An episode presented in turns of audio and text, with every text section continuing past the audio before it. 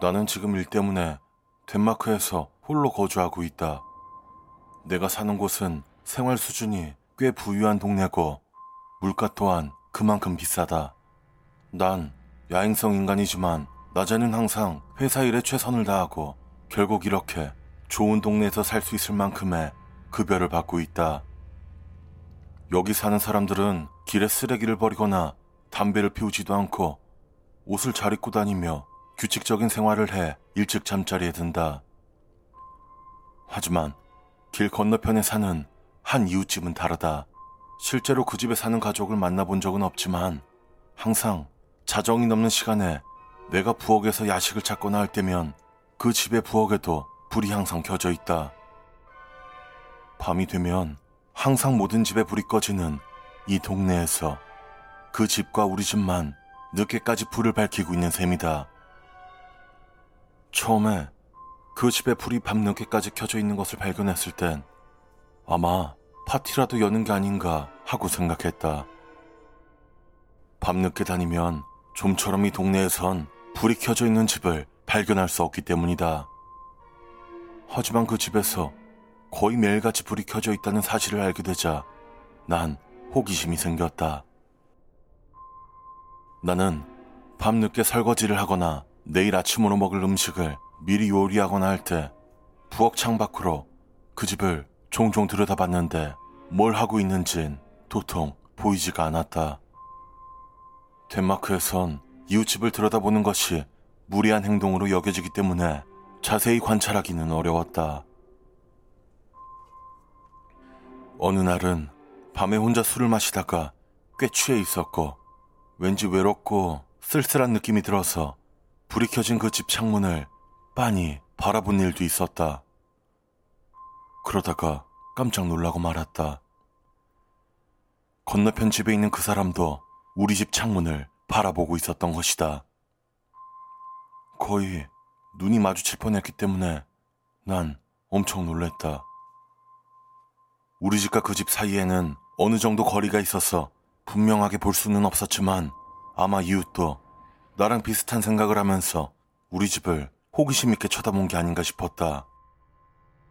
그 집에 사는 사람이 만약 혼자 사는 여자라면 왠지 조금 로맨틱할 수도 있겠다는 생각마저 들었고 난 술김에 용기를 내서 종이에다가 안녕하세요 라고 크게 쓴뒤 그걸 건너편에서 볼 수 있도록 창문에 붙여뒀다.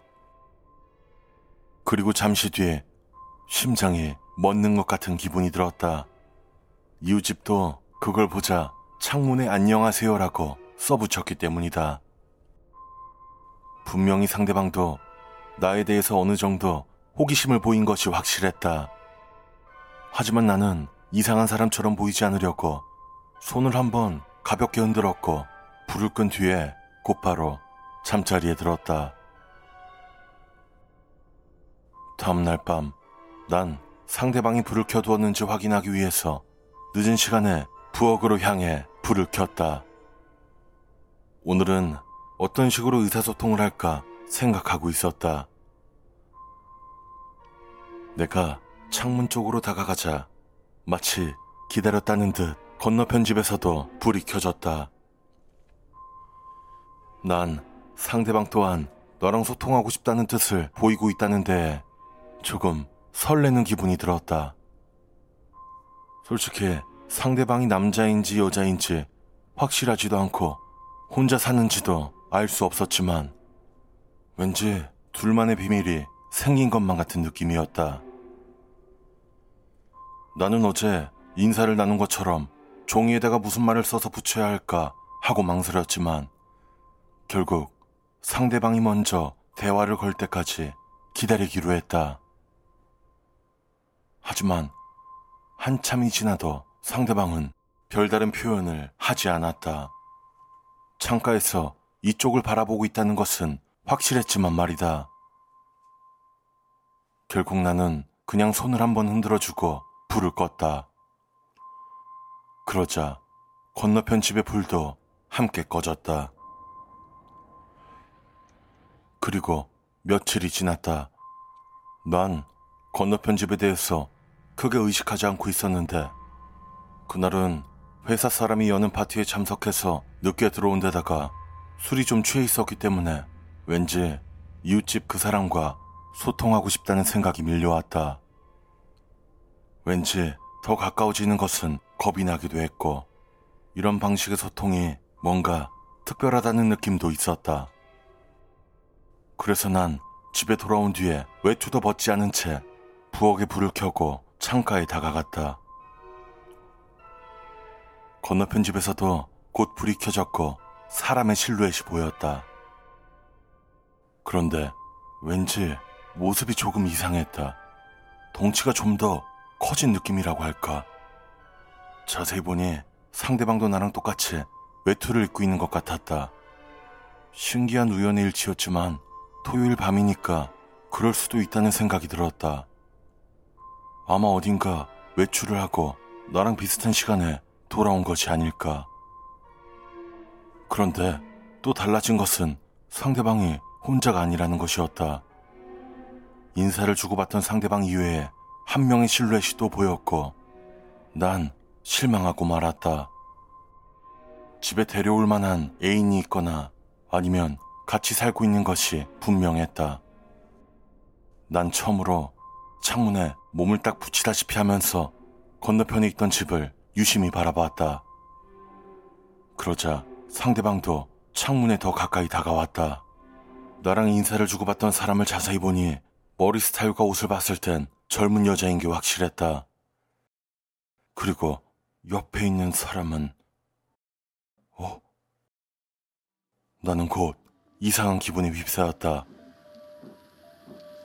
옆에 있는 실루엣은 사람이라고 보기엔 뭔가 이상했다. 그것은 뭔가 빛을 빨아들이는 것 같은 커다란 그림자에 가까웠고 뚜렷한 형체를 보긴 어려웠다. 내가 술에 취해서 헛것을 보거나 시력이 이상해진 게 아닌가 생각했지만 이웃집 여자의 모습은 또렷하게 보이는 반면 그 그림자는 이상하게 흐릿하고 기괴하게 틀어져 보였다. 그리고 내가 그쪽을 바라볼수록 그림자가 점점 더 커져서 잘 보였다. 사람의 형상과 비슷했지만 몸이 너무 가늘었고 마치 팔이 제멋대로 부러져 있는 사람의 그림자라고 할까. 그 그림자는 그녀의 뒤에서 점점 뒤틀리면서 커져가고 있었고 그녀는 그걸 꿈에도 모르는 것 같았다. 난 결국 참지 못하고 창문을 열었다. 그리고 그녀의 집을 향해서 뒤를 보라고 소리쳤다. 내 목소리가 차가운 밤 공기 안으로 퍼져갔지만 상대방 집까지 확실하게 들릴진 자신이 없었다. 난 얼른 뒤를 돌아서 굵은 펜과 종이를 찾았다. 그리고 급하게 휘갈겨 쓰기 시작했다. 뒤를 보세요. 위험해요. 라고.